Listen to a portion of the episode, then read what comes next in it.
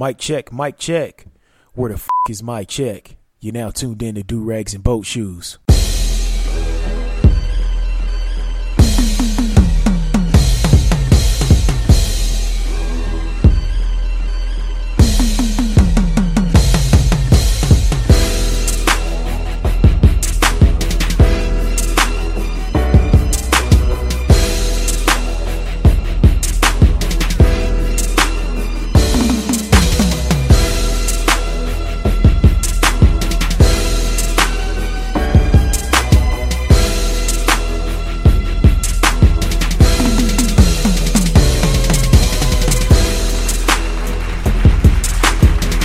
All right, let me go ahead and get this turned down. What's going on, everybody? It's your boy A Double, and you're now tuned into episode 187 on the Undercover Cop. And it don't stop. Now I'm just playing this episode 187 of Do Rags and Boat Shoes. Much love and respect for y'all for being uh, patient with my black ass. Uh, Cause y'all didn't get shit in the month of June. y'all didn't get one goddamn episode. And here we are after July 4th and y'all getting an episode, right? So I know y'all still eating them leftovers, you know, them black ass hot dogs, you know, some some mac and cheese, whatever, whatever it is, what it is. But shit, we here, we here. Y'all got an episode right now, so we in this motherfucker. Um. A lot been going on for me in the month of June, uh, working on a few little side projects and things like that. Um, just uh, and practicing some different things and uh, mindfulness and shit like that. Uh, I took a vacation um, up to um, Minneapolis. Went up to uh, Minneapolis and then we went up to uh, Duluth where the um, uh, Lake Superior is. So uh, we, my wedding anniversary and my wife's birthday is within like two days of each other, right? And so I always do um, you know, normally you always do like a really fly gift, you know, combining them things together. Um, but this time it was just like, why not use that money and just do a family vacation? You know what I'm saying? Just something quick and easy um, where we could, you know, get back home at a decent time. And so we went, was it Sunday through Thursday? We came back. Thursday night we got back so yeah, we uh, spent a few days, couple days up in uh, Minneapolis. Uh, we spent like all day at Mall of the Mer- Mall of America, and uh, it was wild being up at uh, in uh, Minneapolis because we stayed in a Hyatt right downtown, and you know, you know me, I had to book through um, good old um, Expedia, so I got a nice nice deal on both the both the hotels. But um, we were right downtown at the um, at the Hyatt, and uh, yeah, it was uh, it was weird because we were there. You know, we got there Sunday, so you know downtown wasn't you know it wasn't popping or anything like that, and we were right by the stadium. And I was like, okay, so it's gonna be like hustling and bustling Monday and Tuesday.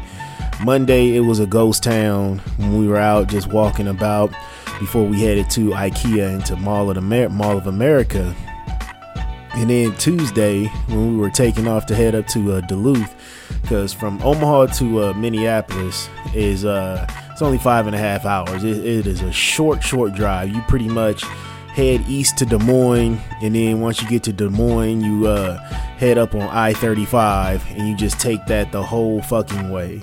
You know what I'm saying? So it's like two hours, two hours and some change to uh, Des Moines, and then it's like three hours a little bit over three hours up to um, Minneapolis. A very short, short drive, super short. But Duluth is two hours north of Minneapolis.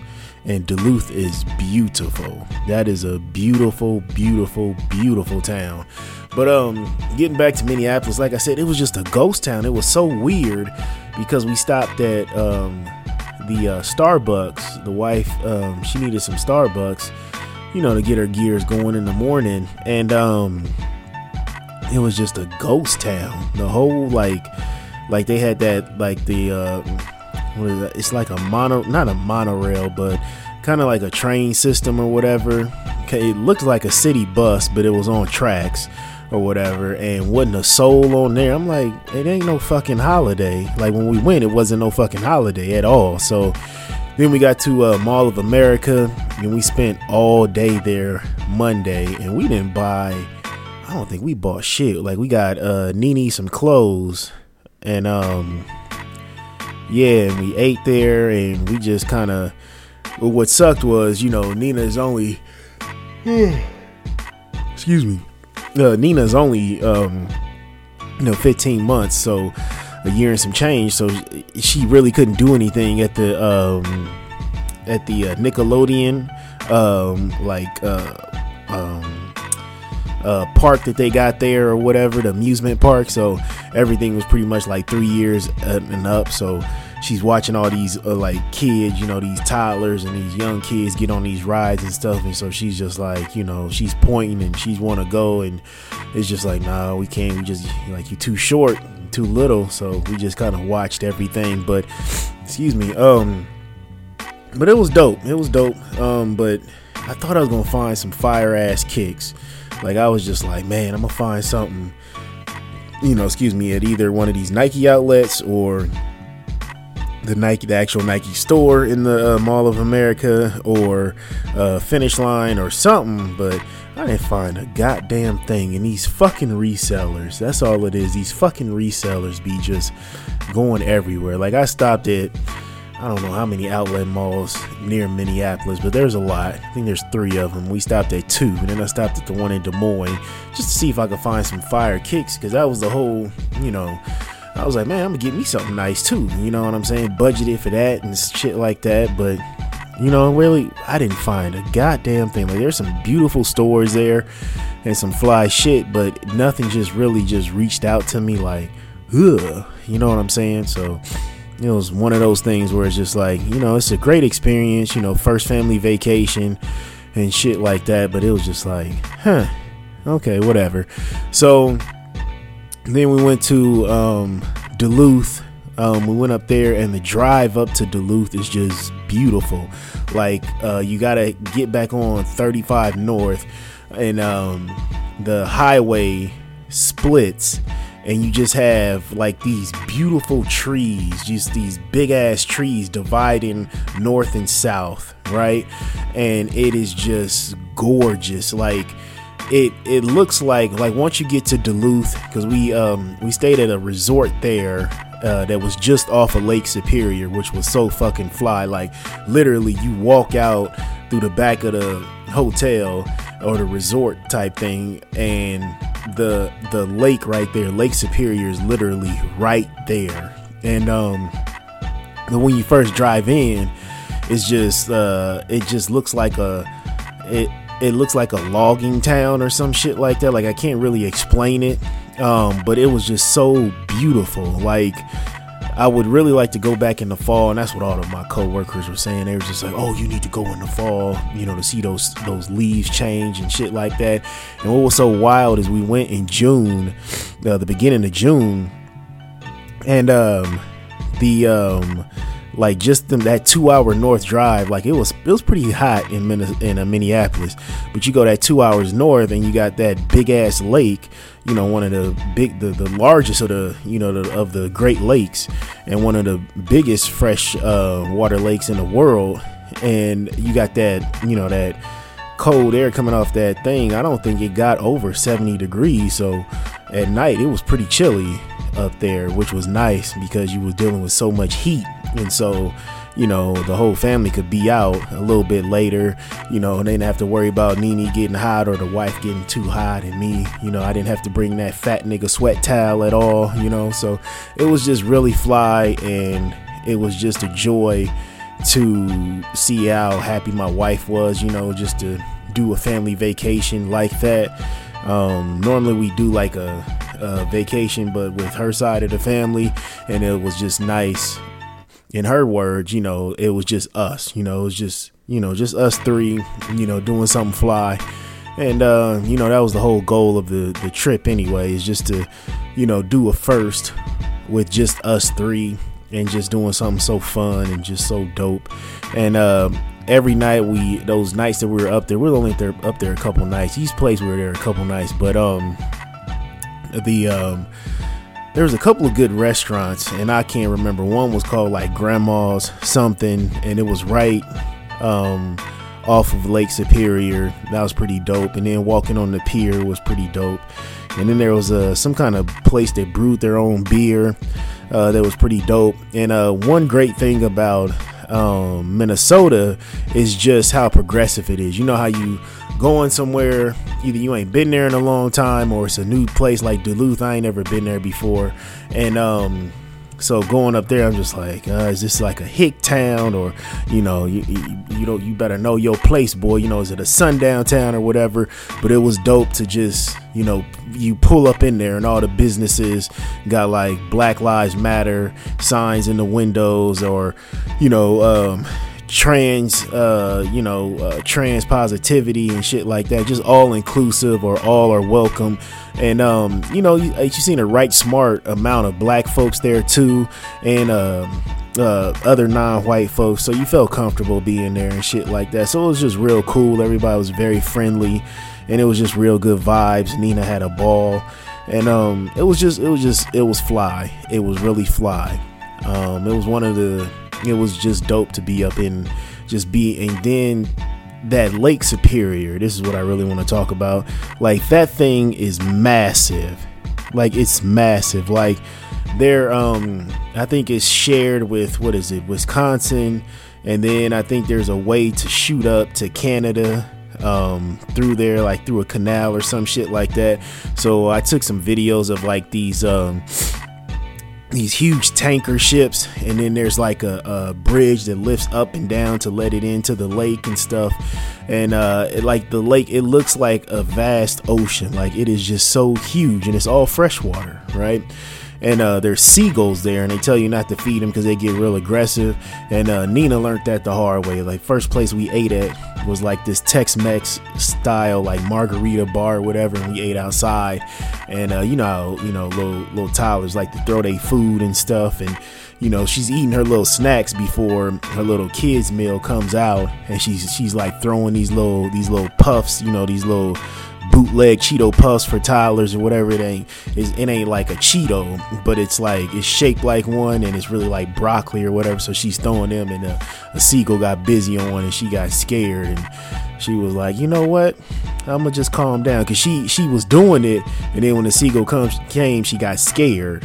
So when we got to them other restaurants, like the next day, like eating lunch and dinner and stuff, you know, she didn't she wasn't throwing her food because she knew like, okay, if I throw this, then this big ass bird is gonna come over here and scare me. So it was a good lesson to learn. Like she really learned something, you know, being up there. If that is probably the one thing that she really learned, like you know what, I'ma chill I'm not gonna throw my food. But as soon as we got back home and she back in her high chair, she's back to throwing her food on the ground to feed Boo, our old uh, Puggle, who's like 15, 16 years old. But you know, she knows not to do that shit when we out and about. So she she learned.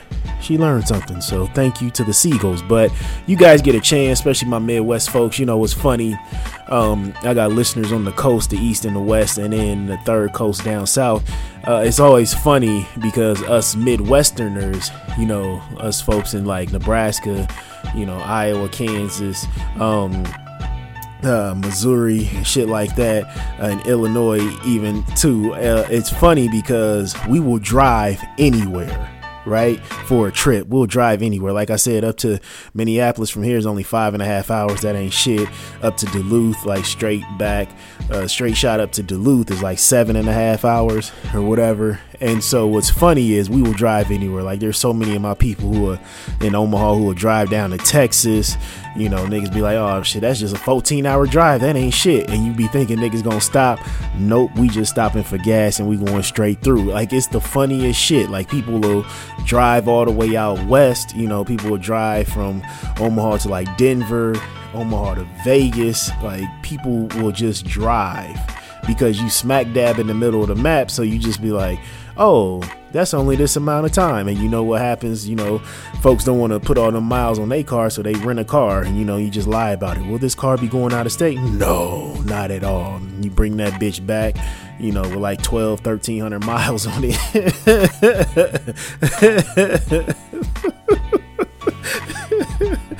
but yeah, that's the funny thing, and I feel like people on the coast just like make fun of us because I feel like people on the coast you so far away from everything. You know what I'm saying? You just be like, oh, okay, we'll just you know we'll just fly there, or you know what I'm saying? Uh, either fly there or I don't know, take an Amtrak somewhere, you know, if you do have that kind of system in place. But uh yeah, most of y'all be flying, but us Midwesterners, we just be like, shit, that's just a 12 hour drive, bro. you know, cause you just right there. You can go anywhere, east, west, you know, up north, you know, down south. It's just like, oh, that's just a nine hour drive. All right, let's do it. You know what I'm saying? So that, that was pretty dope.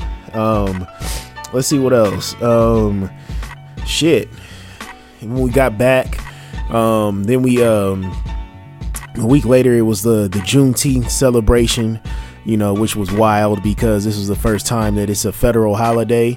Now it's like into law or whatever, and I, I felt some kind of way because it felt special, especially here in Omaha. Um, it's just one of those things where Juneteenth is just always a big deal here. It has always been a big deal in uh, Omaha, and I honestly I wasn't. A, it wasn't until I was shit, maybe mid to late twenties, maybe about a decade ago, maybe about 10, 11 years ago, that I learned that other um, states beside Texas celebrated it. Because I, I, didn't know that because we always have a huge parade, and then there's always like little events throughout the city.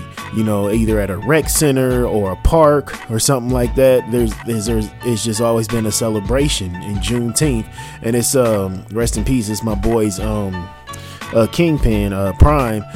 Uh, it's his birthday or whatever so, you know, it was always a parade and, you know, celebrating, you know, with him, you know, kicking back and shit like that. So, you know, it's always been a thing. And now that it's a federal holiday, I'm just like, damn. You know, it's kind of like, you know, it's one of them things because, and I know people who would come into the city. So this is why I knew this is why I thought other states didn't celebrate besides us in Texas because people would, you know, be like from the Chi, Chicago, and be like, "Oh, you about to hit the parade? Like you hitting a parade this weekend? What parade? You know, Juneteenth. Oh, what's that? Oh, okay. Da, da, da. This is when, you know, the uh, the enslaved people down in uh, Texas learned that they were free. You know, when they finally got that letter. You know, uh, was it two years after the Emancipation Proclamation? And um, people like, "What? Okay, I'm gonna check it out." But it's always been a huge event in Omaha. It's always been a huge event drill teams, uh, people, uh, you know, grilling on the grilling out, you know, along the parade routes or later on that night on the strip and you know different you know black owned bars you know throwing little you know specials that night and you know a lot of the parks the public parks would have um you know, different events for the kids and stuff like that. And uh, sometimes there'd be like concerts from local artists. So it just always felt special. And don't let it be like the year of Omaha Days. And Omaha Days is every two years, so it's every odd year. I don't know if shit going on this year though. I know they we didn't have a parade this year for Juneteenth, but don't let Omaha Days and Juneteenth because then you just going it's just you know all out. Black folks just out here acting a plum fool but in a good way. You know ain't nobody being all you know shooting up the block and shit like that. But if it's on an odd year you know what i'm saying? And we got omaha days too coming up in july. Oh it's a wrap. You got the juneteenth celebration and then um, in july it's like the omaha days. Nigga it's fire it's fire like omaha days is so great um, it's just when you know native Omaha. It's the native Omaha Day, so it's basically when famous black folks who grew up in Omaha come back and just show love to the city, and the city shows love back to them. Or you know people who have moved away from Omaha, they come back and you know just you know spend a weekend with us and stuff like that. And there's all these kind of different events throughout the city. You know, um, Gabrielle Union and D Wade they come here, and um, you know everybody named Mama related to Gabrielle Union. I'm like, come on, y'all, it can't be everybody. I mean, I was learning that like back in about 15, about 15 years ago, 15, 16 years ago. Niggas love to be like, oh, I'm related to, oh yeah, I'm a cousin, I'm her cousin. I'm like, okay, all right, sure you are, yeah, okay, all right like everybody named Mama related to Gabby, but it's like all right, cool, whatever. But um, and I think one year they did a like a, a celebrity basketball um, kind of tournament thing that was pretty dope up in North a few years back. But uh, yeah, Omaha Nat- Native Omaha Days is always great. Um, but just the whole, I don't know, it being a federal holiday just feels like, you know, like the secret's out, you know. And I hate to feel like that, but I do. You know, it just feels like the secret is out. But anyway, so we didn't have the parade this year, but we had a festival up at the Malcolm X Center which was fucking fire. So it's at the birthplace of Malcolm X. There's a whole the Malcolm X Center is there, and uh, shout out to a brother uh, Leo Lewis, who I grew up with. He's the actual president of the Malcolm X Center, and he's doing just great things there. And uh, so there's a whole festival, and there's a beer garden, and uh, Juvenile was there later that night for a concert.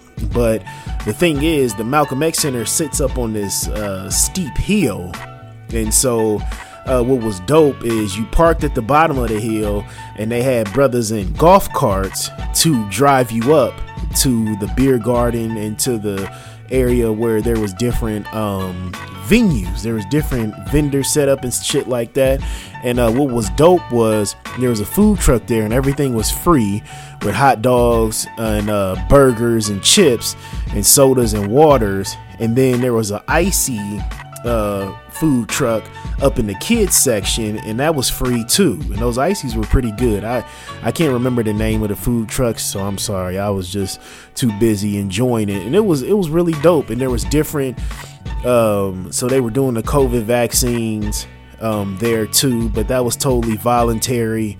Um, you could get your blood tested, so basically you will learn your blood type. And I ain't knew my blood type; I forgot it in years. So my shit is um, AB positive, so it's one of the rarer ones. And the lady was like, "Oh wow, you know, we haven't seen this one today," and she was telling me it's AB positive, and um and then uh, Brenda Council was there, a former councilwoman, and she was doing a COVID survey. Hey, well, that survey was long as hell, but at the end, you got a $15 Visa gift card. So, you know, me and my wife did that joint. I ain't gonna turn down no free money, player. Like, give me my, run me my Visa gift card, please.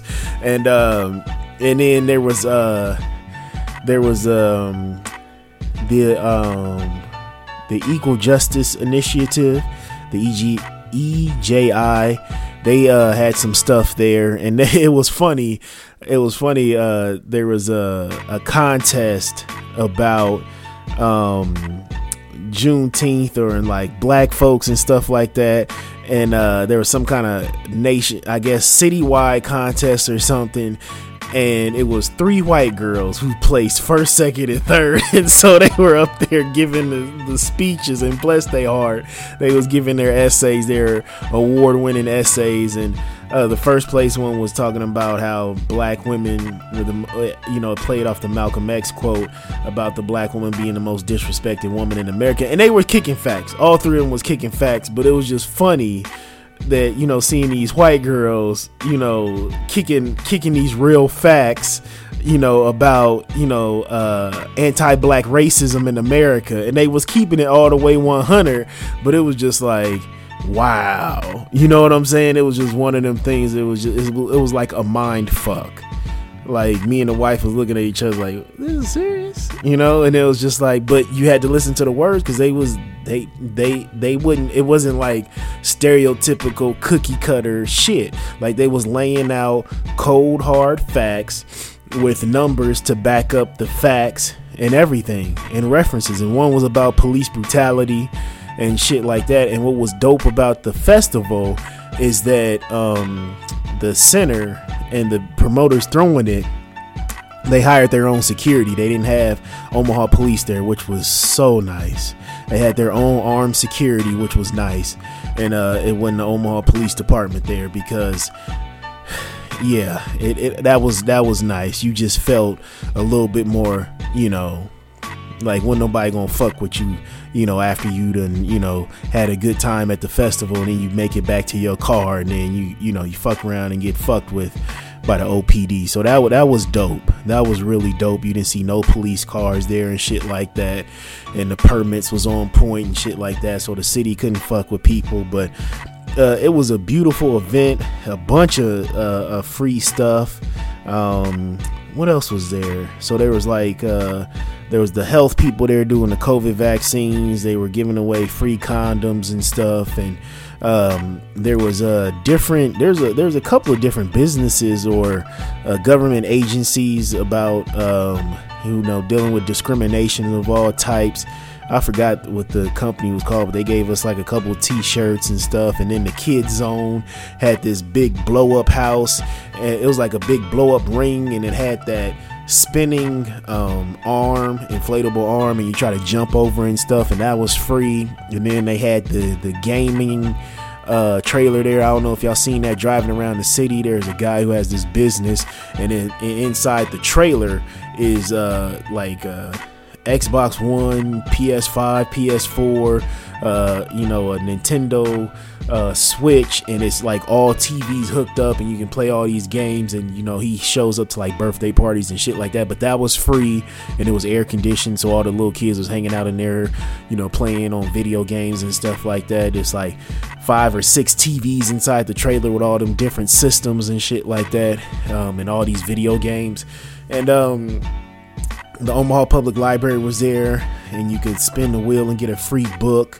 Um, but yeah, it was beautiful, and me and the wife was talking because we went in with low expectations because this is the first time this event has happened, and you know what I'm saying. And you were just like, uh, okay, which it shouldn't have been like that. We shouldn't have had these low expectations, but we went in and our minds were just blown away. Like it looked like the old taste of Omaha. You know how the taste downtown has the different setups and how it gives you a map to walk through and a stage and shit like that. Like it was set up beautifully, beautifully. Like they did some great stuff with that land, and we'll definitely be back um, next year.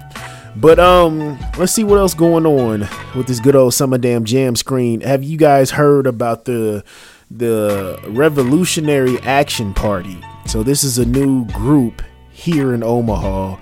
And these brothers and sisters are holding police accountable, public officials accountable, and uh, they also, you know, do different things around the community. They have a house on 24th and Emmett, and basically what it has is uh, free food, free clothing. They got computers there and internet service, you know, just in case kids need to come do their homework or you need to go use the uh, computer to fill out a job applications or shit like that and um, they teamed up with a church and they give away free lunches and shit like that. Um, but they caught some hell from the media, uh, and this was back in early June, um, where uh, they held a pig roast outside of the Omaha Police Officers Association Hall.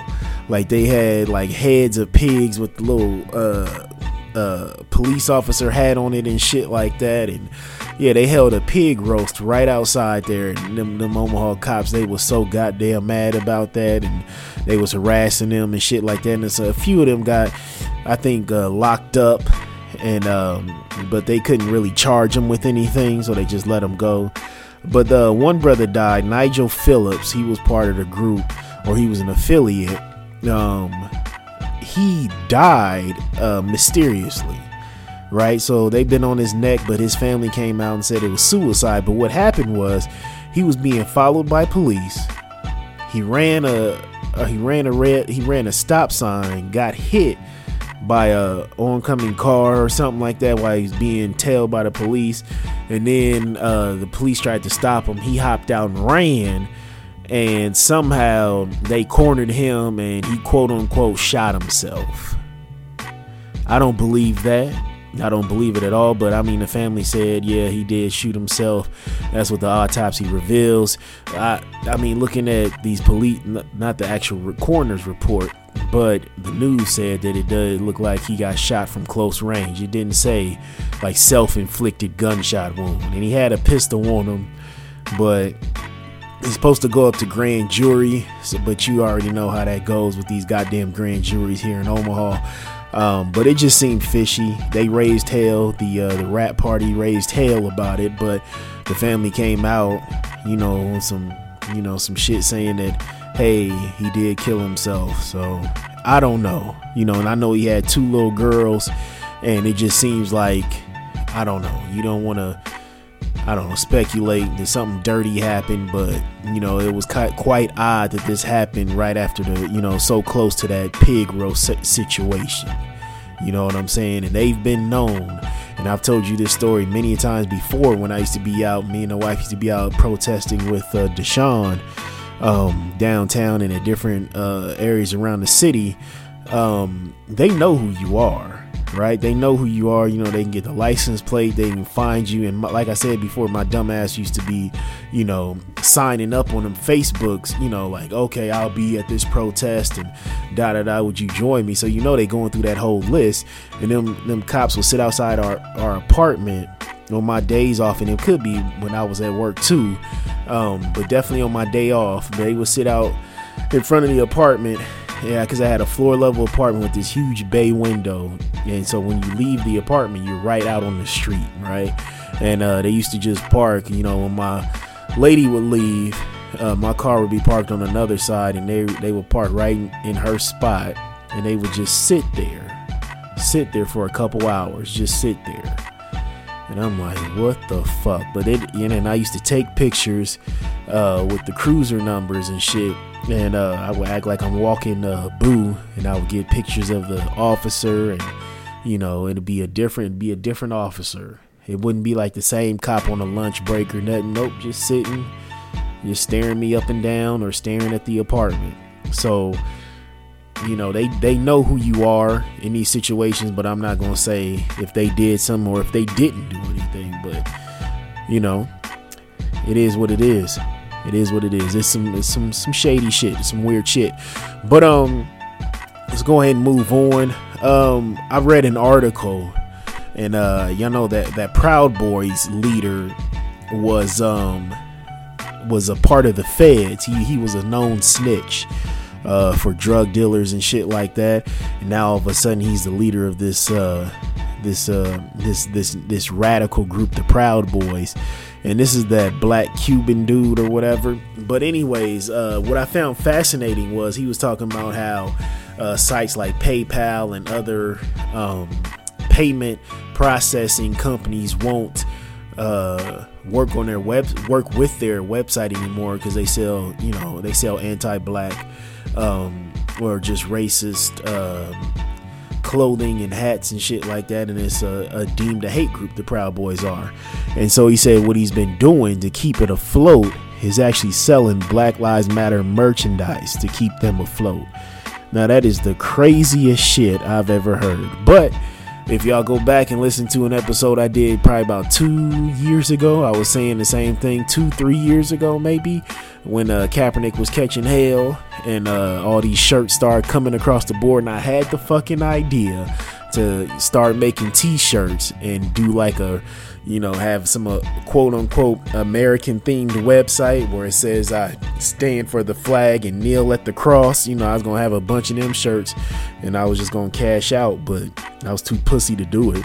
You know i was too scared to do it. I because i just felt like you know uh, that ain't a way to make some money you know what I'm saying? I felt like the ancestors would turn on me and, you know, be like, you know what, boy, this ain't it you know, this ain't it. You know, this ain't it. You know, you can definitely get your money off of these these bigots, but not at the expense of your own people. You know what I'm saying? So, so I did. I didn't do it. I I, I didn't do it.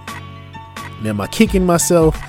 Eh, maybe a little bit but it is what it is. Um, let's talk about uh, Bill Cosby real quick, just real quick before we end this summer jam screen because I was talking so much about the vacation that uh yeah we've been going on for about 33 34 minutes.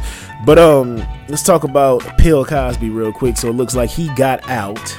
Um some people are saying it's a technicality um, other folks saying it's because um, because of a, it was a gross violation of the Constitution, and that is what it is. It's the latter. But um, am I celebrating? Have I been celebrating? Absolutely the fuck not, and I will tell you why. Um, it's not that. Uh, it's not you know, I know a few of those women have been uh, been proven wrong and been proved uh, liars and shit like that. But my thing is, and it always has been, uh, with Bill Cosby wagging his finger at poor black folks. Um, you know, uh, listening to I, I re-listened to the pound cake speech, um, and it, it it just you know it just couldn't I can't justify you know his movements. You know what i'm saying? Just how he moved during that pound cake speech. Just him wagging his finger and him talking about you know how people how the fam- families went there when he you know the the he makes up some hypothetical child uh, or man that's in an orange jumpsuit and is like where were you at when he was two? Where were you at when he was 10 12 18 and shit like that? And you you know you mad at the cops for him uh, stealing a piece of pound cake or stealing a coca-cola and shit like that. Then he's talking about how black folks don't know how to speak english and shit like that. And it's one of those things where i'm just like okay you got railroaded by the system so to speak i guess whatever. Um, and now you want to call out you know injustices and shit like that about how the uh, the system is all fucked up and calling out racism and all this you know bullshit. You want black folks to stand behind you but you went on a whole fucking tour wagging your finger you know at black folks. So i can't i'm not gonna be like oh well he is you know he kin folk. No he just skin folk. You know what i'm saying? Once because niggas get some money and they start acting like you know you you made your your your money cooning and buffooning you know what i'm saying before you got the cosby show. You know i've seen them old movies and shit like that. You know you cooning and buffooning playing the black best friend and shit like that you know what I'm saying, and showing that you a wholesome nigga and you living your life on respectability politics and you know, you was dicking down all these different white women, you know, giving them quaaludes to enhance the sexual experience. And where the fuck did that get you? That got you behind bars in prison. You know what I'm saying? So I'm talking to you, Mr. Cosby. Like, like, why didn't you, you know, be a real man and just you know, why why were you stepping out on your wife? Why were you, you know, if we're talking respectability, why were you stepping out on your wife? Why were you using drugs, Dr. Cosby? Like that's bad. Drugs are bad. Mm, okay. You know what I'm saying? So it's always but I want y'all to peep people who get up on this high horse and start wagging their finger because a lot of times the mother not, not a lot of times, most of the time the motherfuckers be hiding deep dark secrets. They be doing all kind of filthy shit behind closed doors. As we saw with uh, Bill Cosby, you know what I'm saying? You out here wagging your finger, and then you want black folks to, you know, hold you down and shit like that because you went in prison and you you supposedly got railroaded. Man, get the fuck out of here. And I see people just, you know, celebrating and shit like that. I'm just like, eh, eh, eh. You know what I'm saying? Like, uh, and I know some of the victims, uh, so-called victims, were lying about different shit, but it was so many victims. I don't know. You know, nobody truly knows who's telling the truth and you know who's not. You know what I'm saying? But you know, I, I I cannot give Cosby the benefit of the doubt or even my support. You know, just just because you went out here, you know, trying to air out black folks' uh, business, so to speak, and to move like that in the public eye. You know what I'm saying? Going out here, you know, giving these speeches and shit like that. Cosby, was it Cosby Unfiltered? That was one of them where you're still talking crazy about, you know, poor black folks and shit like that. And it's just, it's one of them things where there's a disconnect. And there's so many stories from comedians about Bill Cosby being so nasty to them you know, being so mean to him, like Eddie Murphy. And then I think DL Hughley said that he got into it with him actually uh, when they were recording for uh, a, a, a, radio show he was doing, and uh, Cosby called in and shit like that, and was talking greasy, and you know, uh, DL told him about himself, but at the time, Bill Cosby was so powerful that they couldn't even air the interview, and said that it would destroy that radio a network or whatever that DL was on. So it, you know, there's all kind of little scummy little stories about that, and people been talking about how Cosby be using them quaaludes to get that pussy. So I, I, you know, it's one of them things where it's just like, fuck you, dude. You know what I'm saying? It's like, you know, you you, you thought you was Black America's dad and shit like that. Like, get the fuck out of here. You know, get all the way the fuck out of here. Like, it's, it's yeah, and there's so many people that I respect who are coming out and like you know champion for Cosby and shit like that. I'm just like ugh, ugh. Ugh. Like, you know, Cosby, you know, he had damn near two feet on the coon train, you know, just the way that he was talking about black folks. And it's just like, nah, nah, you want to talk about the, um, the symptoms, you know, of racism, but you don't want to actual, you know, go in there and dig in there and actually find the cause. You know, you talking about the symptoms of of, of an illness that's uh, embedded in America. You know what I'm saying? People you know, being born into poverty and shit like that due to racism, white supremacy, and not having a shot and shit like that, and being miseducated. And you talking about Brown versus the Board of Education and and all this other shit, you know. But people are getting poor educations and shit like that, and got teachers that hate them you know, and setting them up for failure or trying to railroad them into fucking special ed- education classes because they don't want to deal with them. You know what I'm saying? Like, you're not talking about any of that. You're just talking about Brown versus the Board of Education. Some niggas got hit in the head with a brick for you to be able to go to school with white folks. And you should be thankful. You know, it's just like, man, get the fuck out of here. You know, so fuck Bill Cosby. But I'm gonna leave it to my nigga Hove, because I've been rambling and ranting. So Hove, what you gotta say? Don't be the next get tested on that summer jam screen. I smoke rocks. I smoke rocks. All right, thank you so much, Tyrone Biggums, for that lovely intro of selling hope like damn dope. Uh, we have to stay local and give it to uh, our governor, um, Pete Hot Dog Ricketts. Um, right before Juneteenth, he tweeted that critical race theory is an attack on our country's core values. So, like I said many times before, uh, before, um, many times before, this is a Republican governor who's a billionaire. Well, his daddy's a billionaire. Excuse me, and his, you know, he's just playing, you know, dress up as a governor. You know what I'm saying? So it's one of those things where he's just trying to, um, you know, you know, go to his base. You know, trying to cater to his base. Um, and what's funny is what we're, what we're seeing, and I think the um, the brothers over there at Champagne Sharks they tweeted about it, how people are ju- trying to define critical race theory because so many people don't know actually what it is and it hasn't been taught at a school age level. It's actually taught in universities. So that's what's fascinating to me and you got all these people throwing fits and you're gonna have to excuse me these allergies whooping my ass. But um so you have it's being taught at the college level but now you have different um you know, cities, counties, states trying to ban it and things like that, or fighting for it to teach it. And critical race theory is actually the child of Derek Bell. And um, this is a law professor, uh, rest in peace, who passed, uh, I think it was back in like 2011. But, you know, it originated in the in the 70s or whatever. So it's basically um, speaking about it, it critically examines the law here in the U.S.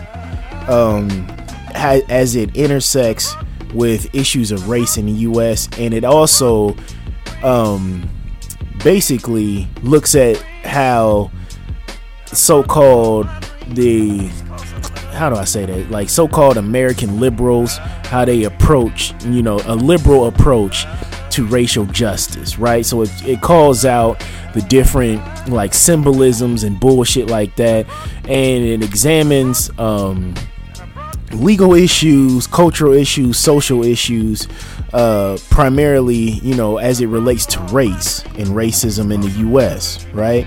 So you have Derek Bell, like I said, who is like the godfather of critical race theory, and you have people like um, Dr. Tommy Curry, who's pushing it forward now. And then there's also um, Alan Freeman. Um, what was that? Uh, Kimberlé Crenshaw. Um, what's the Delgado brother's name? What's, what's his first name? Richard. And you got Cheryl Harris also. And there's many more who focus on, you know, critical race theory. Um, and so basically, it just deeply analyzes how race impacts law and how laws impact race here in the United States. And the thing is, it wouldn't give, you know, if it was taught in schools, it wouldn't be the whole okay christopher columbus discovered america okay some europeans brought over some uh, enslaved africans they had to work it was bad but it boosted the economy. Abraham lincoln felt real bad so he started the civil war and the north beat the south to free the black folks and then you have dr king coming in you know 100 years later in uh in the 60s and there's the civil rights movement to help black folks get equal rights and now we all have equal rights right? So it wouldn't tell that fairy tale. It would tell all of those stories but what actually really happened you know what I'm saying? The actual truth. Like when you don't learn that shit unless you take like an elective class in high school or part of, you know, learning in a university or something like that to get your college degree, you know. And a lot of times it don't be required, but you have to take it as like an elective or something of that extent. So that's what critical race theory does and is, right?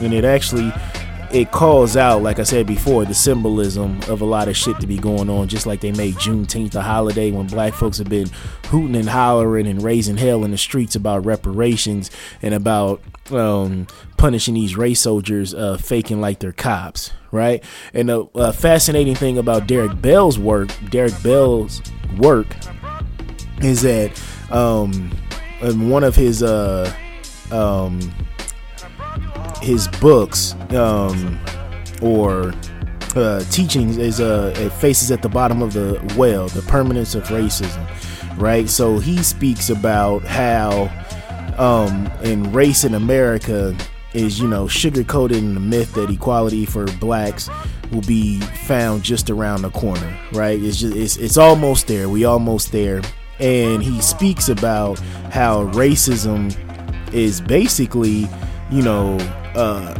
it's going to it's just part of American life. It will never go away, right? So we will never get rid of racism um, in this American life. We won't unless there's like a huge overhaul of the overall system. Like you can't just you know deal with you know oh we took down some confederate statues and shit like that. It's just here to stay. And the only way that you really can impact some real change is, to, is just to lessen the blow of racism right?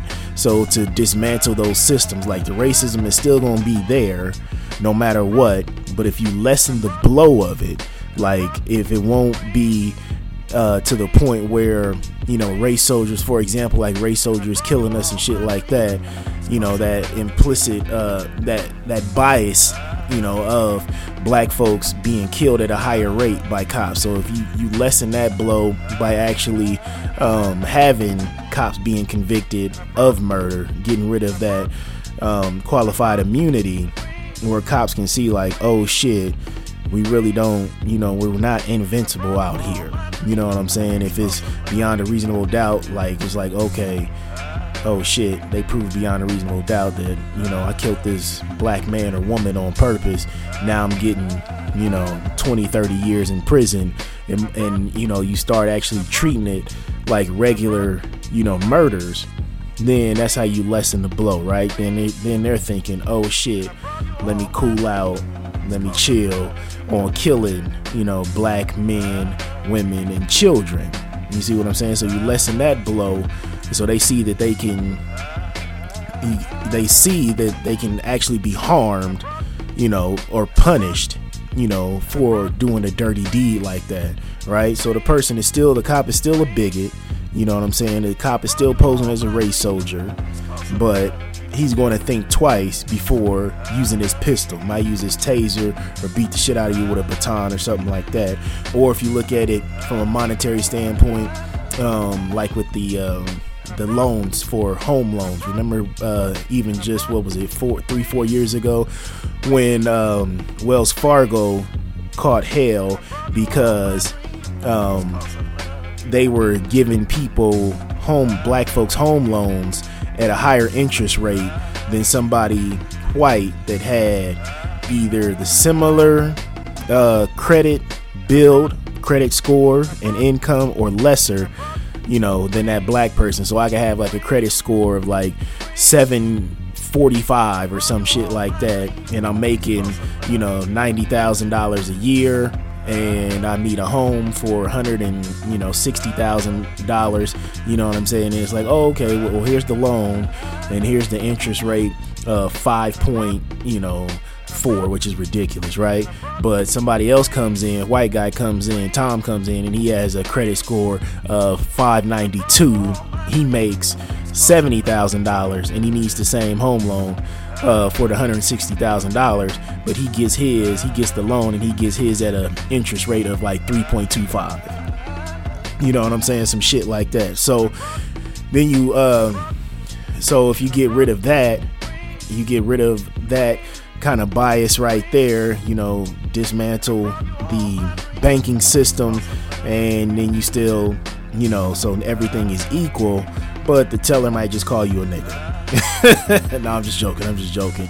But you know, they might shoot you a fucking dirty look or something and be short with you in the in the meeting, but you still get the loan at the lower interest rate. You know what I'm saying? That's lessening the blow. Like shit, I still got the loan, got it at the low interest rate that I deserved. You know, the same as this white man, or if not lower, because my credit score is better and I have a higher income. You know what I'm saying? But the the teller or the, the, the branch manager or whoever the uh, the loan officer is just shooting you a you know a dirty look like eh, you can look at me like this all day but you know the numbers are it is what it is. That's how you, that's just explaining like lessening the blow right? You can deal with that a lot better. I could deal with getting my ass whooped by a cop as opposed to getting my face blown off or getting shot in the back you know nine ten times. You know what I'm saying I can deal with the inconvenience of, you know, being pulled over for no apparent reason as opposed to them, you know, running up on me and then, you know, putting, you know, 25 fucking bullet holes into my truck because it fit the description of some other vehicle, some other truck in a robbery that was nine states away or something that was happening at the same time. You know what I'm saying? So that's what that's how I interpret Derek Bell's uh, view of like how it's just woven into it's just going to be permanent. Racism going to be permanent, but if you work to lessen the blow so it won't be so systemic, if it's so let me just say let me just I should I should have just said it this way.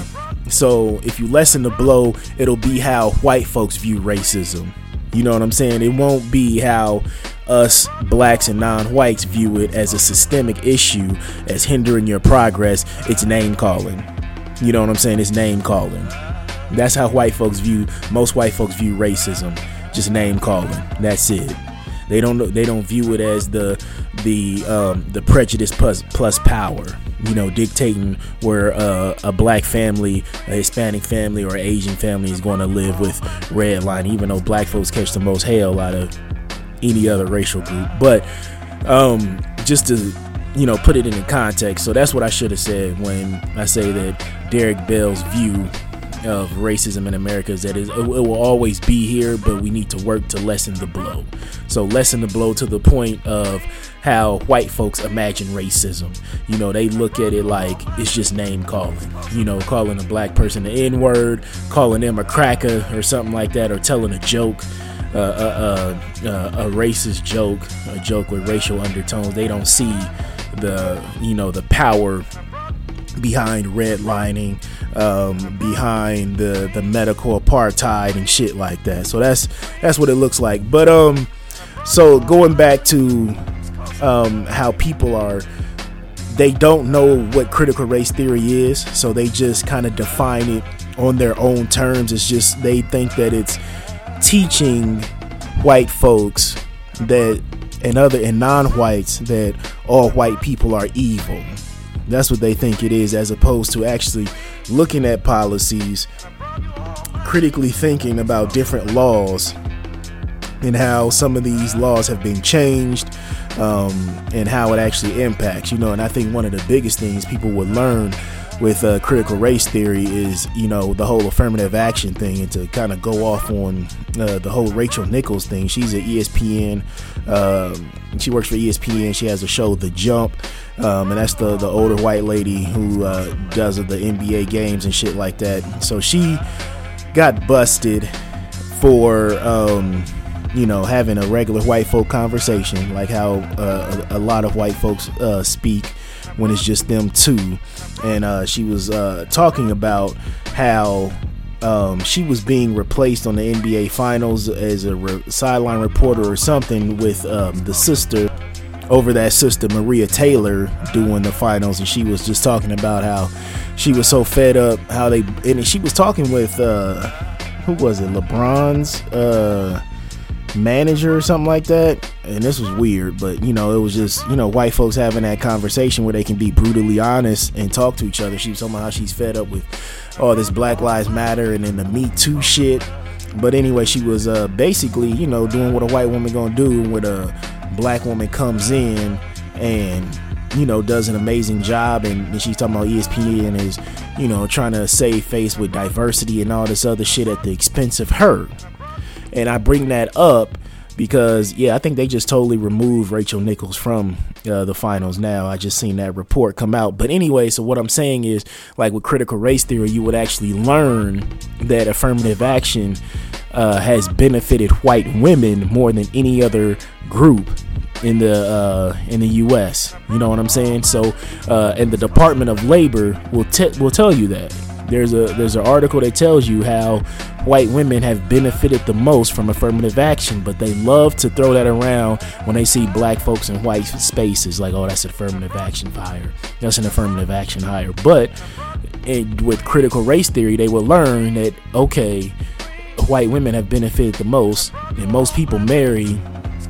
who they look like. You know, races marry within each other, and so they just bringing them benefits right back to the white man.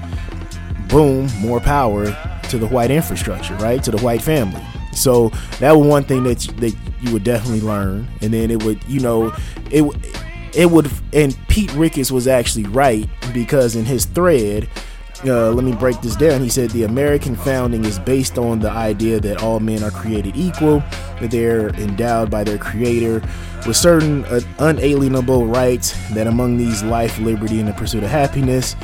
And then the effect of critical race theory is to put pit the American people against one another rather than building a more perfect union that promotes dignity of all Americans and respect for people of all backgrounds. So he's actually right because it would fuck up the way that people think about America, mainly white Americans, how they think about America, right? It would really fuck them up, the majority uh, uh, population, right? And then I think if you actually really start digging deep, um, you, you know, it it would just really, it would really shatter the white American ego, right? It would fuck things up. It would really get you know non-white people like children if it was actually taught in schools like i said it's being taught in universities off rip it hasn't been taught in school there there ain't no critical race theory you know teaching plan being passed out to public school teachers or private school sector at all right but it would really you know straighten up the backs of non-white children um, because i remember growing up like I went to um, King Primary Center. It's now like King Elementary or whatever, but it was it was centered on prominent African Americans, prominent Black Americans who've done amazing things in history, and it wasn't just Dr. King. You know, Rosa Parks, Frederick Douglass, like through the halls of the whole school, is just pictures of prominent black Americans who've done amazing things to contribute into the building of this nation. So I went there and you learned about all these different people, and this was kindergarten through third grade when I went there. But then when I went to King Science Center, which is a magnet center that focused mainly on you know science and math, like like a, a STEM center or whatever, but they called it magnet centers to attract bright young minds and shit like that. And um, so, but the only thing that you really learned in history and in social studies was, all right, you niggas got brought over on a boat you know, that's it, blah, blah, blah. And the rest is history. Abraham Lincoln freed y'all niggas, and Dr. King, you know, gave y'all equal rights, and, you know, 100 years later. That's what you learn. You just like, but I, it, it always, I always, when I was in like, you know, leading up to like high school, I always just wondered, like, who the fuck were we before? you know, uh, being brought over in these ships, and then you learned about a lot of black folks was already over here, You know, they uh, there's uh, writings that um, some of these first European settlers would talk about, or those Spanish uh, settlers or explorers, whatever the fuck you want to call them. There's different writings about them seeing people that look like uh, Ethiopians. That's what they used to call, you know, Africa and um, you know dark skinned people you know that look like you know people of ancient Kemet and shit like that so you and then you learn that about the Moors and different things like that and and it's just it just it, it did something to your confidence you know when you when you were being taught that you know you come from slaves and shit like that and i told y'all before like I have a great grandmother who was born in 18, uh, great great grandmother who was born in 1899, and she died in the early 90s. And when my mama used to talk to her, she'd be like, well, you know, uh, Mama, was your uh, was your people slaves? And she was like, no. She was like, my parents weren't slaves and my grandparents weren't slaves. We was free. We was always free, right? So that's coming from my side of the family, right, and my mama's side of the family. So and you can just kind of start learning these different things. But if if you teach people, you know, only one side of the story, one part of the story, you know, you can shape and mold them, you know, to be subservient, to always be submissive and things of that sort, right?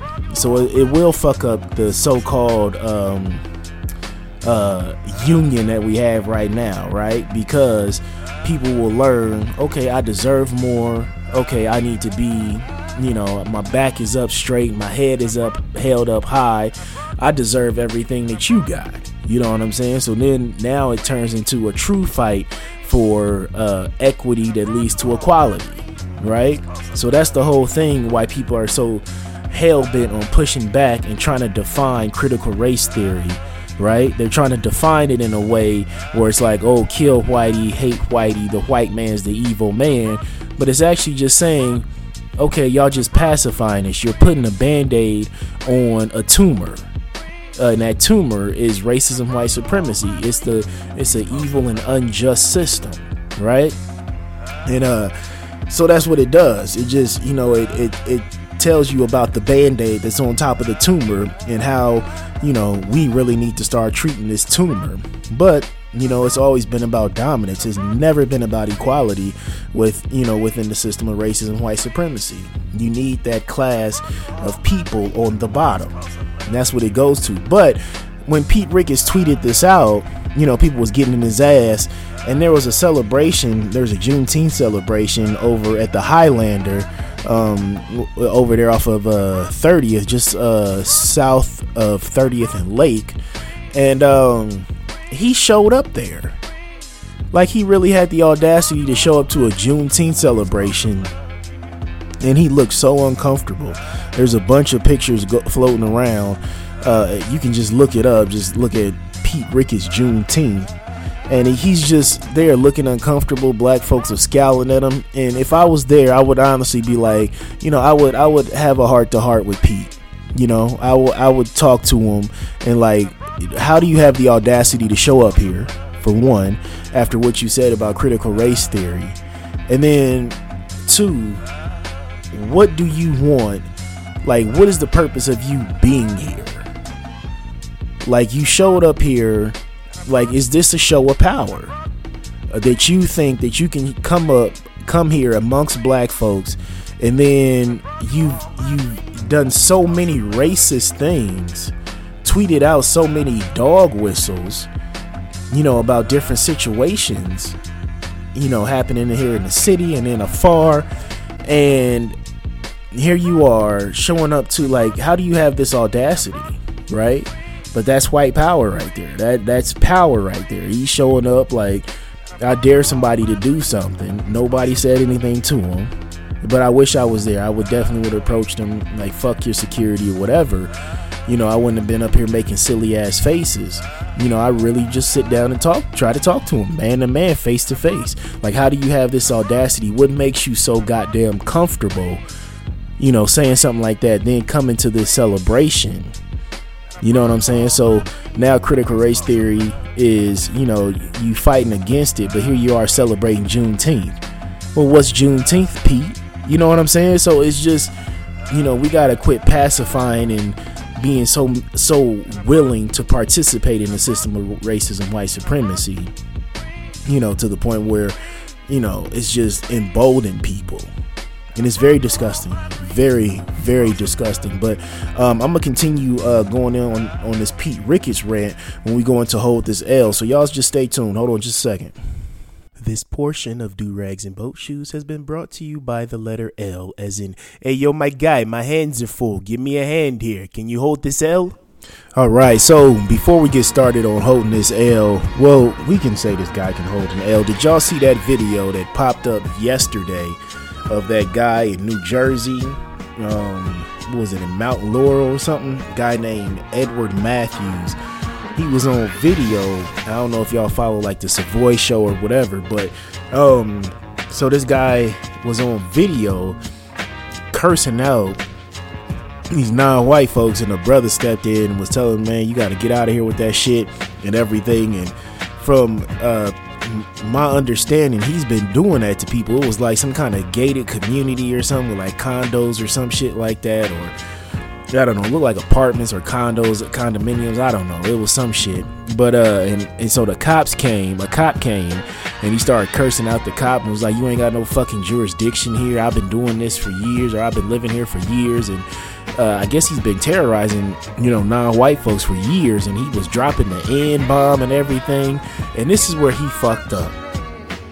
So when they were recording him, you know, throwing them racial slurs, this man felt untouchable. You would have thought that he had all of the Infinity Stones and an Infinity Gauntlet, right? He felt like he was Thanos out in this motherfucker, right? So um, he he dropped his address, and within like I think it was about less than three hours, there was a, a whole slew of black folks out there at his front door, daring him to come outside and then he finally got arrested um because he was just making all kinds of crazy threats and he was talking so crazy and reckless to that cop and that cop wasn't doing shit you know? But anyways so they arrested him and all them people was like throwing soda at the cops and him and throwing like food at him. They destroyed his home but it's one of them things where you know i think black folks and other non-whites you know they're just getting fed up. Ever since that george floyd situation you know last summer folks just been fed up. It's like okay we ain't getting no justice. Okay we gonna have to force the hand. You know what i'm saying? We gonna force your hand. You gonna have to see us face to face because everybody ain't about that kumbaya you know you know you slap me on one cheek i'm gonna let you slap the other and i'm gonna show the world how horrible you treating me on some dr king shit right even though outside of the public eye, Dr. King was about that life. He used to be strapped up at his crib. He he was about that.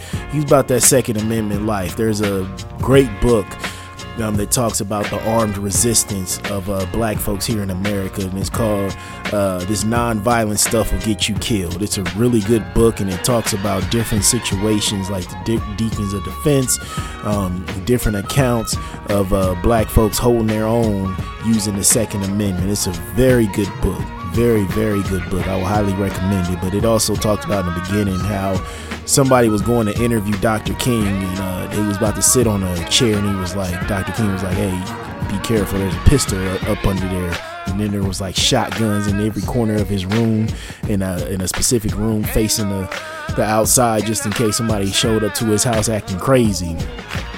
But um but yeah i mean that guy he felt invincible you know, he thought that he was gonna be out here, you know, on that shit and uh, be and you know he, he was on that shit and he found out that these black folks was with the shits, right? So he ended up getting arrested. His home is all vandalized and fucked up, and I just don't I don't understand why you hate you know and harass people who don't look like you. Like I mean Dr. Wilson was just absolutely right, spot on about racism, white supremacy. It's all about survival and, you know, keeping the race going.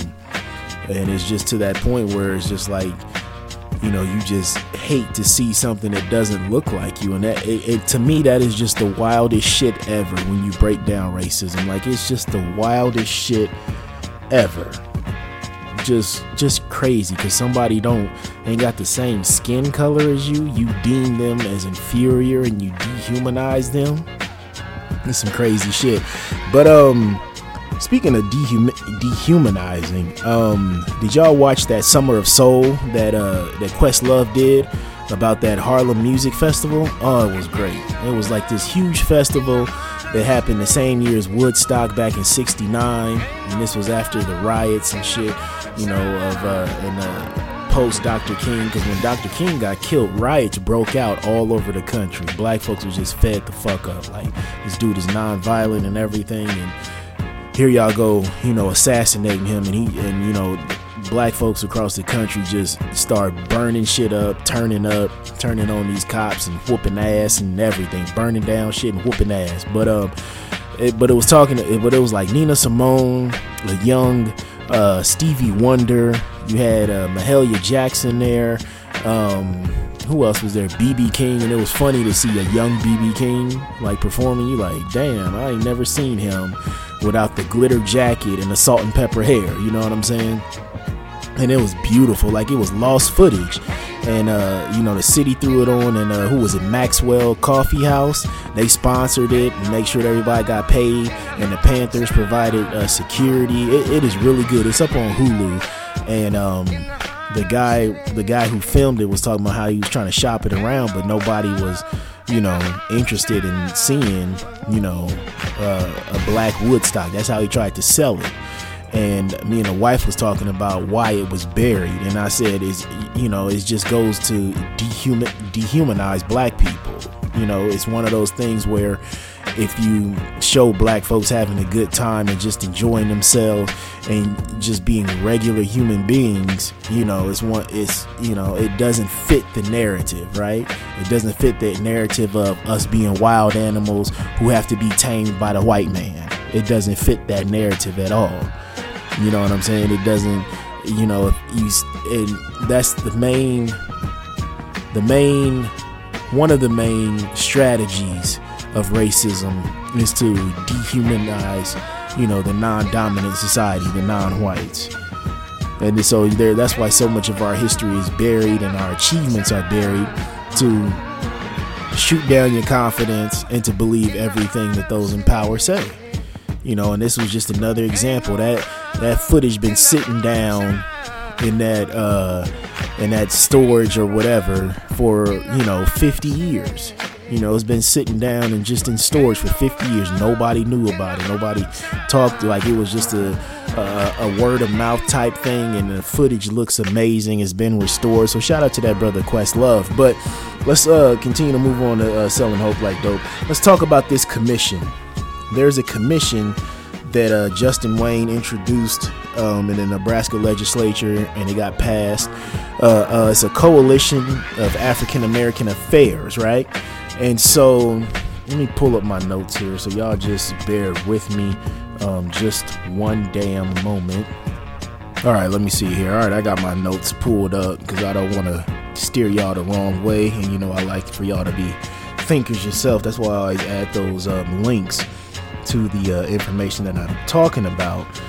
So, mean, I was gonna have this in selling hope like dope, you know, all the way, but this is this is just a giant L. So Justin Wayne introduced, you know, this bill um, to basically um, the Commission on African American Affairs. So it was created, and this is I'm reading verbatim from the governor's website. It was created through the enactment of uh, LB 918, which is Legislative Bill 918, um, introduced by Senator Justin Wayne, and um, the responsibilities of the commission is tasked to, and I quote, coordinate programs relating to the African American community in Nebraska regarding housing education, welfare, medical and dental care, employment, economic development, law and order, and related problems. Right. So this is this, this was amazing to me that actually got passed. Um, that bill got passed in the law, and um, yeah, so they made it happen. But the thing is, Governor Ricketts was appointing these members, right? So hot dog head Ricketts, and the and I'm gonna just read off these people, um, this commission, Uh, and remember, these is for uh, African Americans. So this this is where you get caught up into the bullshit, right? So you got a brother named Demoine Adams from Lincoln. Um, let's see here. He served as a development director of the University of Nebraska Foundation.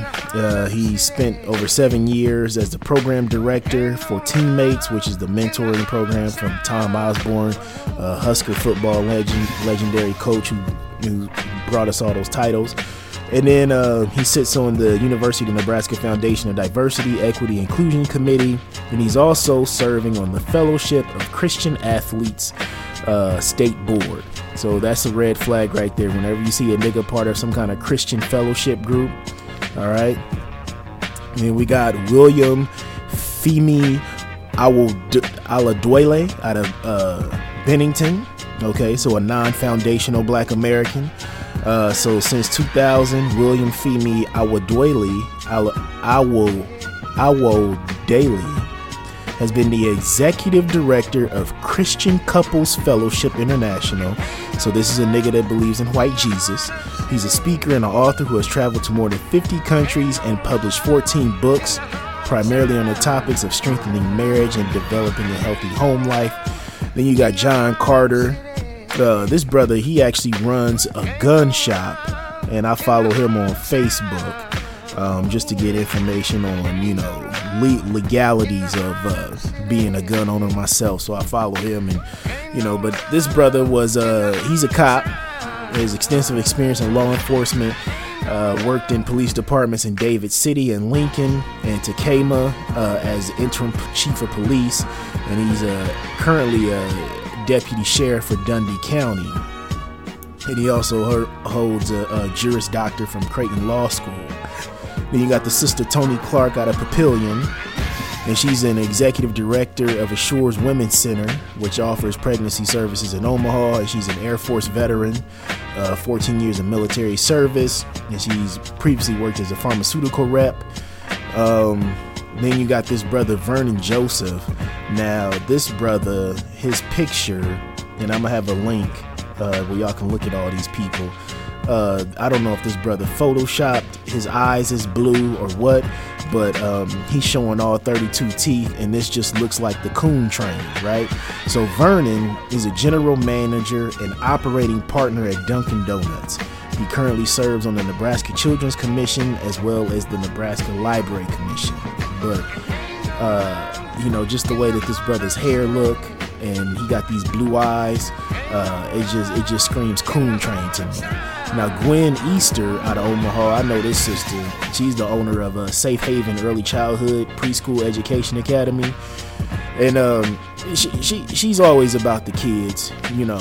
So that this is a decent pickup, right? She serves on the state's Early Childhood uh, Interagency Coordination Council, and she's the founder and executive director of Safe Haven Community Center uh, which provides housing and education in early childhood, dyslexia and advocacy training and services. And you got another sister, Connie Edmond, out of Lincoln, and she's a, a managing partner of CPA with uh, 34 years of experience in accounting, tax, finance, and business fields.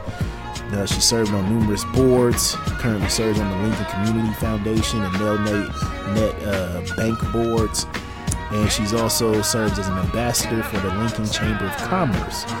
Then you got this brother Glenn Freeman out of Omaha. You know, he joined the Air Force in 55, retired as a Chief Master Sergeant. Uh, in 85, he was awarded the Bronze Star, three meritorious uh, service medals, four Air Force uh, commendation medals for his service. And uh, so he's highly decorated right? So he's bringing that. Uh, he was also a senior aide to uh, Chuck Hagel. Uh, he, he, was a special assistant for military and veteran affairs. Then you got this brother uh, Dale Gaines, Gaines Senior out of Omaha, and uh, this brother he actually works for the Federal Reserve Bank of KC in the Omaha branch, and he's an economic developer and two-time winner of the Federal Reserve Bank of KC's President Award for prominence uh, for performance excellence and innovation. Holds a PhD in the public administration from UNO. We got uh, Clarice Jackson. Okay, she has over 20 years of experience enhancing operations through her skill in education and mediation. And she provides dyslexia screening and teaching as executive director of Voice Advocacy Center in Omaha. Serves in a part time capacity as restorative justice coordinator at the Concord uh, Mediation Center. And then uh, she serves as councilwoman for the learning community of Douglas and Sarpy County, Sub Council 1, and sits on the City of Omaha's Mayoral Human Rights and Relations Boards. All right, here we come with another non foundational uh, uh, African brother, Laban in Wugona, uh, in Jugona, I don't know, from Aurora, right? So Laban is a co founder and CEO of Zibuni specialty coffee auction and it facilitates the direct trade of wholesale green specialty coffees to roasters in North America through integrated in-person and online auctions and connections uh, roasting development. All right, he's passionate about entrepreneurship, trade, pioneering uh, market-based solutions to economically empower others his wife Cora are patrons of the Numani Foundation, a nonprofit that provides orphans with tuition assistance in Kenya, as well as income opportunities for women. And you got this brother Mark Jared Smith. Uh, he lived in North O for 60 years, been a pastor of Royal Assembly God since 2007, which time he also worked at Lozier Corporation in Oriental Trading as equipment operator. All right. So let's see here. Um, here's another non-foundational Black American. Uh, uh, this is uh, Karen Sokpo. All right, so she's practiced law at Sokpo Law Group since 2011. Has extensive litigation experience in juvenile immigration and family law. She's also a board member of the Women's Fund of Omaha, the Women's Center for Advancement, and the president of Midlands African Chamber. And she holds, holds a Juris Doctor from Creighton University School of Law. And then let's see here. Then the last sister is LaShawn Young, and this is an attorney uh, and partner at Young and Young Attorneys at Law. She focuses on family, juvenile, and probate law, and uh, her firm was awarded the NAACP Freedom Fighter Award in 2015. She's on the University of Nebraska College of Law Dean's Advisory Board and the Board of Directors for the Omaha Children's Museum, and she also holds a Juris Doctor from the University of Nebraska College of Law. Okay, so I already read you got three non foundational black Americans on here who are talking about African American issues. So the wording uh, that Justin Wayne used was a little bit fucked up should have put something in there like for native black Americans, foundational black Americans, or uh, American descendants of slaves, something to define native born black Americans, right? So then an article came out from the um, Omaha World Herald, right? And it brought up some great points about the uh, Commission on African American Affairs, right? So I say it's holding this L because you're like, oh, okay, this is different people. You know, you got some immigrants in here, blah blah blah. But you know, three out of them 14 people, that them, they do not relate to black issues here in America. They don't, right? So they did an expose kind of article on this uh, once the uh, 14 members were, um, you know, announced. So five of them are Republican, and the other nine are nonpartisan. So they're independents like me. So there are no Democrats on there, and that's the large portion of black folks in the state are registered as Democrats. Um, like I said, but I don't have an issue with that. Um, my only issue is you got some Republicans on there, so you should have you should balance that out, right? So you got five Republicans, well, you should have five Democrats, and then maybe four nonpartisans, right? So you need some you need some of that balance, but you know, eh, you know it is what it is. Um, there's that uh, that brother who worked for uh, that former chairman of the Douglas County GOP and he uh, compared government programs to slavery. There's that deputy sheriff who owns the um, gun shop, who I said I follow on Facebook, but he blogged against reparations. Okay, um, a leader in a petition drive to overturn Omaha's ordinance banning discrimination against gay and transgender people, um, the executive director of a crisis pregnancy center, and an Omaha woman at the forefront of the school choice movement, right? So the outnumbered members with more liberal connections. That's what they're saying in this article. You know, uh, let's see here. So you got the um, so Precious McKesson, who is part of the Black Caucus of the Nebraska uh, DP, uh, the Democratic Party, she was saying how highly disappointed she was. Right. So this is somebody who could have absolutely been on there. Um, there's uh, people on the commission, she said, who do not represent the values of the African American community, and I think the governor is just pushing his agenda. So that that's I absolutely wholeheartedly agree with Precious McKesson, and uh, shout out to this brother uh, Terrell McKinney, who just became a state senator. So um, he represents my area, so North O, down north, right? So he called it a problem that the governor did not create partisan balance on the commission, which I just said. But he also brought up the uh, non-FBA people on there, right? So that's this is this is what I'm talking about. He said the article says he also raised concern about the number of African immigrants on the commission, noting that they will not have the same experience as people who grow up black in the United States, which is true and three of the 14 members, or 21%, are immigrants who originally hailed from Kenya, Nigeria, and Togo. Um, but then they uh, talked to uh, Press Secretary Taylor Gage, and she said the party registration was not a factor, which is a lie, in selecting commission members, nor were applicants asked about hot button political issues. Why weren't they? And then uh, Gage said the governor was surprised to learn that no Democrats were in the group. Uh, you know, like I said, uh, Hot Dog Pete, he's just he just has so many blanketed thoughts about black folks. What? None of those niggers were Democrats? They none of them were on the Democratic plantation. None of them. You know, that's probably what he said. Um, and they said the only requirements was that members be African American, right? It should have been Native Black Americans or foundational Black Americans. Um, as part of the selection process, um, applicants were interviewed by Gage and top ranking African Americans in the administration, um, including uh, Department of Economic Development, uh, Tony Goins, and then uh, Kalila LeGrand, who is also uh, Human Services, uh, I mean, hum- Health and Human Services Communications Director, and then also uh, Danette Smith, who is uh, Health and Human Services CEO. All right, so Gage, uh, the spokesperson for the uh, governor, Hot Dog Ricketts, they said they looked for gender balance, geographic diversity, representation of immigrant communities and diversity of age and vocation. Under the governor's longstanding policy, members of the media were not considered. This is what bothers me representation of immigrant communities, right? So, if this is about black Americans, which is what I believe Justin Wayne meant when he introduced the bill, this is just it this whole commission is nothing but like there's only a couple of progressive black folks on there. The rest you know are very rugged individuals or coon train members. So like the nigga from dunkin donuts like dog you like what?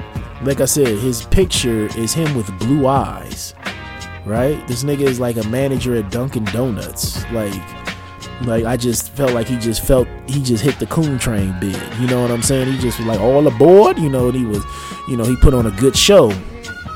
So nothing is going to be done by this commission, but I will tell you this with my heart and my soul on my life. Uh, I'm gonna hold these people accountable, and everybody here in Nebraska should too. So as soon as they open up a hotline, a request, a email, or something, I haven't seen any of that shit yet. So as soon as they open that up, you know we got to be on their necks just on their necks. Okay, these are the issues that's happening. This is this is what's going wrong. So they should have had some people on that board, like um, the brother Leo Lewis, who's the president of the Malcolm X Foundation, the sister Ashley Spivey, you know what I'm saying, who runs I Be Black Girl. They should have, you know, some people who are really a part of the community and who be doing shit. You know what I'm saying? Who's in and out this bitch. But um you know, they were just, but that immigrant communities, representative immigrant communities, that's what really gets me because white folks ain't dumb. They know they niggas, right? White folks know they niggas, right? So they know that is if you put these immigrants in here, along with foundational black Americans, ADOS, Native Black Americans, whatever you want to call it, but black folks born and raised here from the soil, not anchor babies or anything like that they know that it's just going to be just circular talk. That's all it's going to be. Just arguing, ain't shit going to be done because you got three out of the 14 people here. They ain't going to give a fuck. They ain't going to give a fuck about, you know, issues pertaining to uh, down north.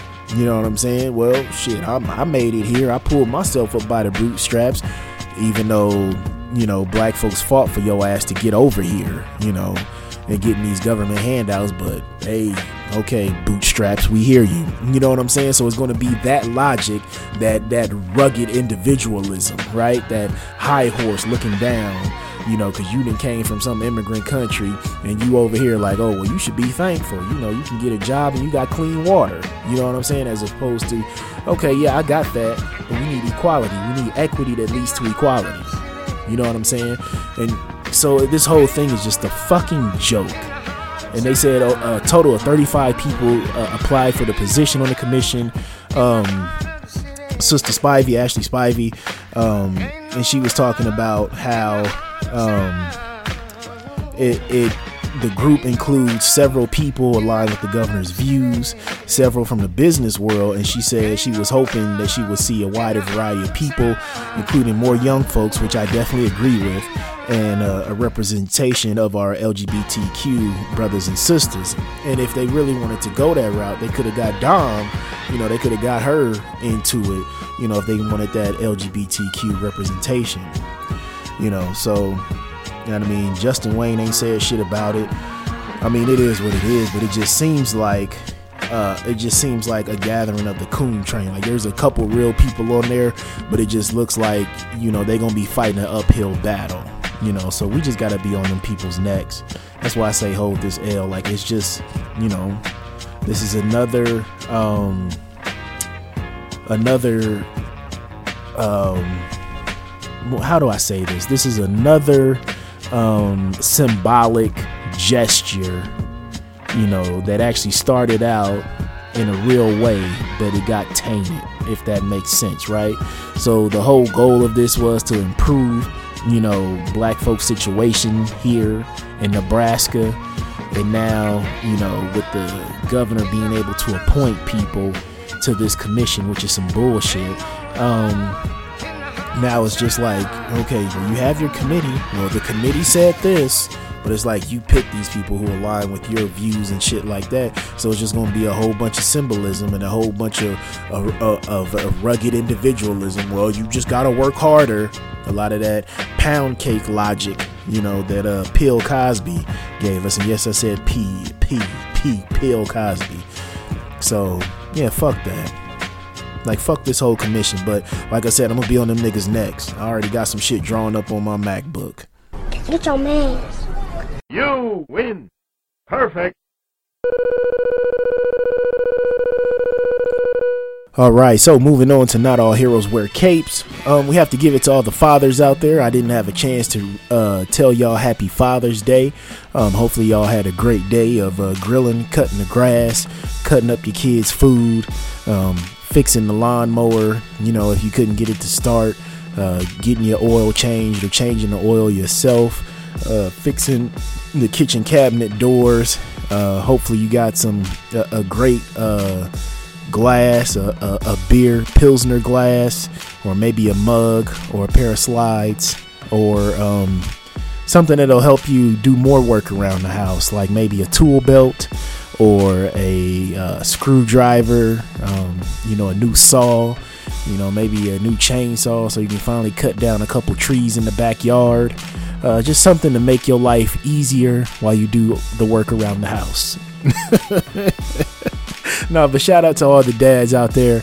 Um, I had a pretty good Father's Day. You know, I'm a couple weeks late, but it's all good. And I know I love y'all. You know, I love all my uh, fathers out there. And um, man, you know what's wild to me? Uh, I'm only I've only been a dad what 15 months, something like that.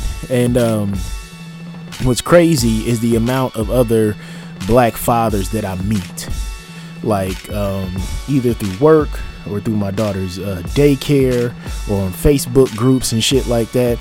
So I, I just really think that the agenda is always being pushed about black men not taking care of their seeds. Because I know so many. And then, you know, I go back and I look at how I grew up and how many black males in my community, you know, helped raise me up and put me on game and steered me in the right path and kept me out of you know, gangs and shit like that, and you know, kept me on the curb instead of out of the streets.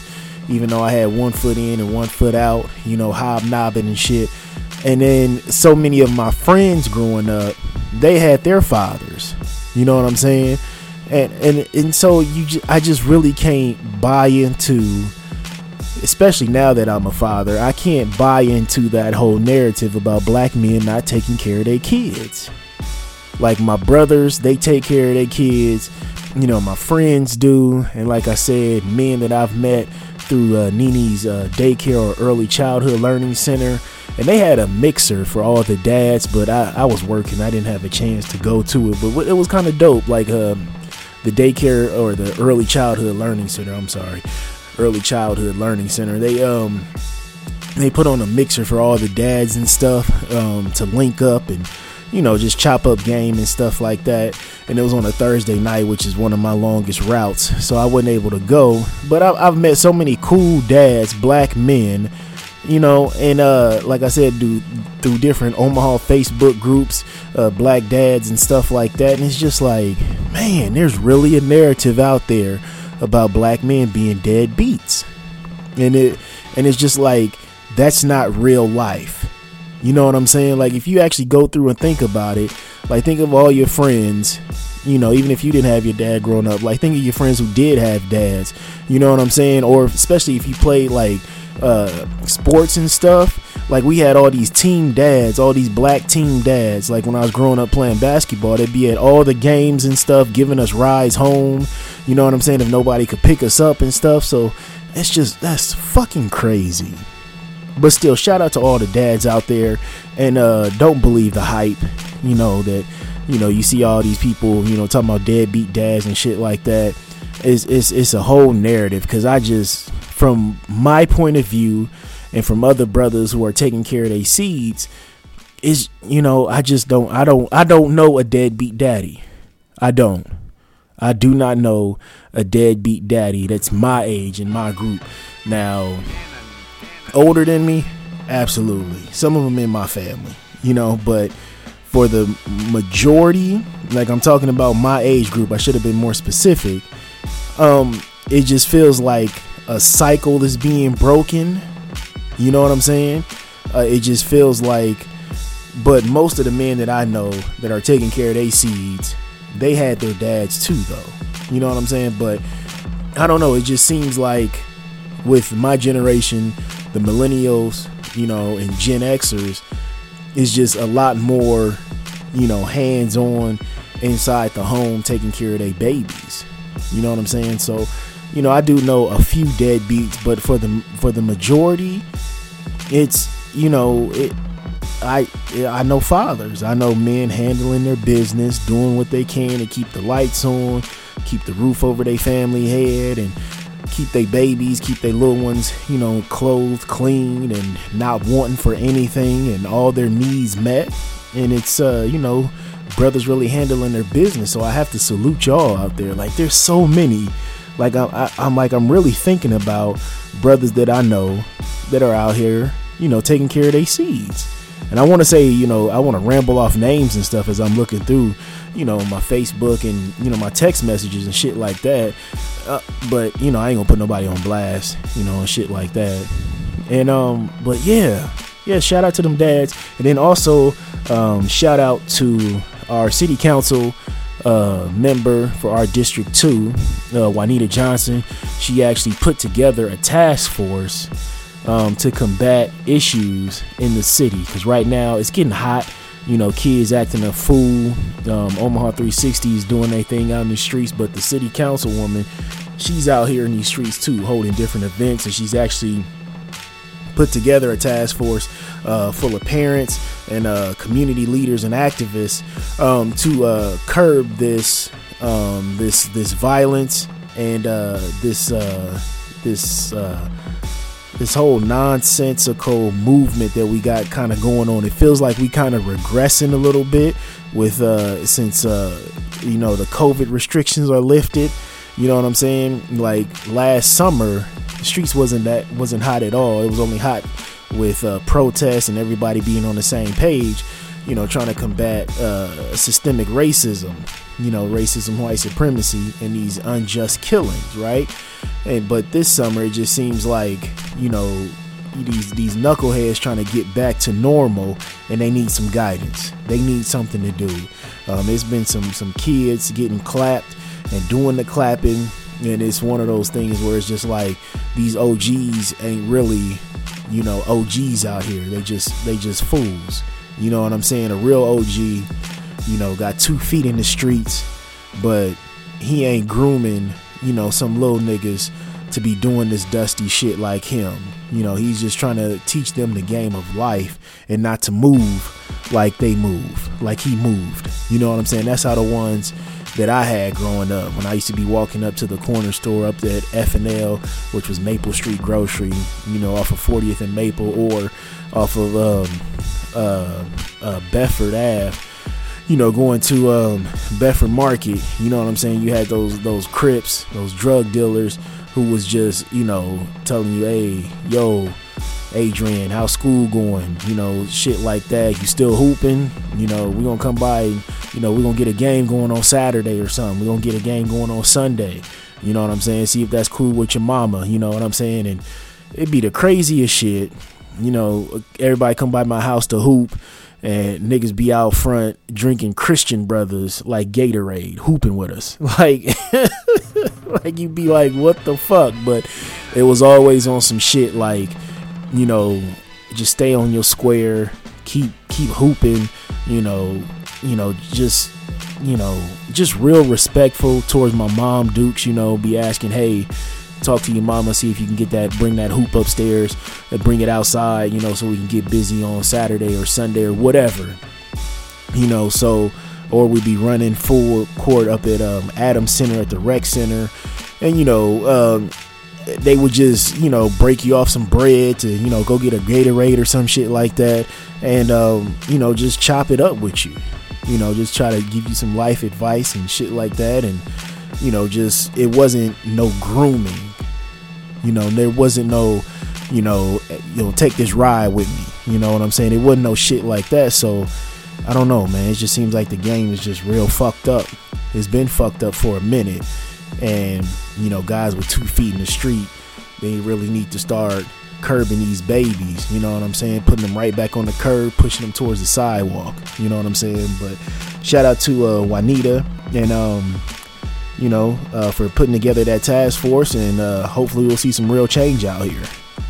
All right, so moving on to the last segment of the show health over wealth. You know what I say without your health, you cannot enjoy your wealth. So, this isn't going to be a quote of any kind. I got to practice for the family out there.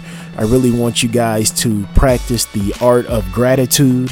Um, and the main thing I want you to practice is the gratefulness of the items, the life that you're already living, being thankful for what you already have. And I want you to start every single morning. As soon as that alarm goes off, or you just wake up on your own, don't check any social media. Don't do anything else. But first, just give thanks. If you're not a religious person, to give thanks to the Lord. Uh, just thank yourself for all the hard work you put in to get to where you at, and to be thankful for the job that you have. Be thankful for the money that you have coming in. Be thankful for the car that you have that even if it just gets you from point A to point B.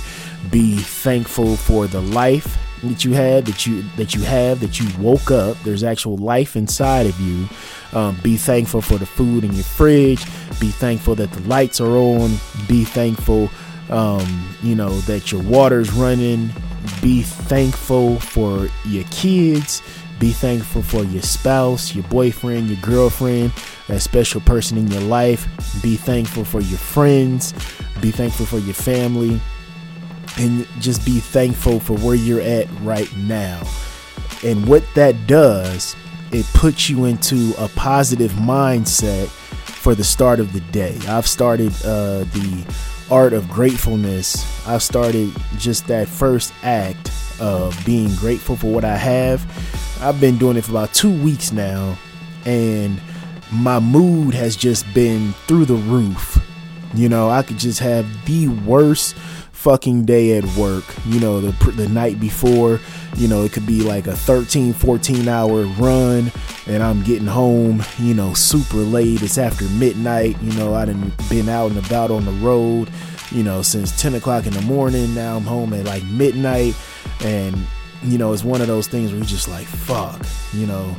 But that next morning, I don't think about what happened last night. I wake up, I'm thankful. I've started thanking the Most High, you know, if you call him God, Allah, whatever, Yahweh, whatever you want to call the man upstairs, the higher power, whatever you believe in, or if you believe that God is within you, um, you know, just thank yourself. You know, I've I've been just being really thankful. Like I don't look at my phone the first thing I I do when I get up. You know, that alarm goes off. I just, you know, touch the front of my phone and then I'm just like, thank you.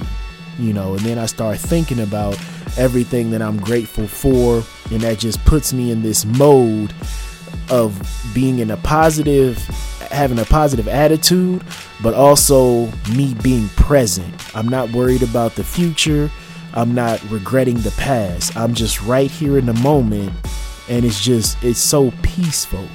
I haven't had this amount of peace in my life um since I first moved into my own spot without any roommates. Like that first solo spot and that's that's well over what 10, 12, 13 years ago you know, when I first moved into my first spot with no roommates and shit like that, I was just at peace, you know, with my little spot in the world. And with me practicing, it's just been a couple weeks. I've been practicing, you know, the art, the art of uh, grateful, you know, gratefulness and um, the art of gratitude. And it's just, it's one of them things where it just really puts you at ease. Like with everything going on in the world, it just, it calms you down and like I said, you don't regret the past and you don't worry about the future. It puts you right there in the moment and what you need to be focused on. Like it's it, it feels like um, that post nut clarity, you know, after you you after you get some or you, you beat your meat or you know you, you flick the bean for the ladies out there and you know you don't have that sexual desire anymore. You just have that laser like focus. Like that's what the art of you know gratitude that gratefulness in the morning puts you in. Like that okay i know what i need to be focused on for the day you know what I'm saying? Just you're not like I said, worried about the future or regretting the past. You know what I'm saying? You ain't on some oh shit. I was at work this goddamn late. Blah blah blah. It's like nope. You're just here. You're in this moment. Okay, I'm feeling grateful for this, this, this, and this, or even if it's just one thing but it's just that small moment that just you know you start looking at shit a whole different way. You look at you look at life a whole different way. And like i said you'll just be at peace but you'll have a laser like focus. All right? So just make sure you practice that. Like i said as soon as that alarm goes off or you wake up on your own be thankful for what you have. And i gave you some examples of what you have you know what I'm saying? Even if it's just being thankful for you waking up to see another day. Because some folks don't wake up. You know what I'm saying? So be grateful, be thankful.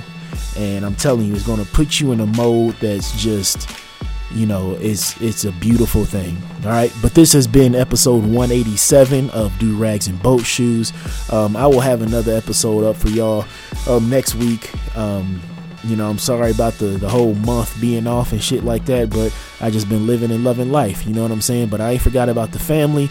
And as always, I love y'all, and I'll see y'all next week. Peace.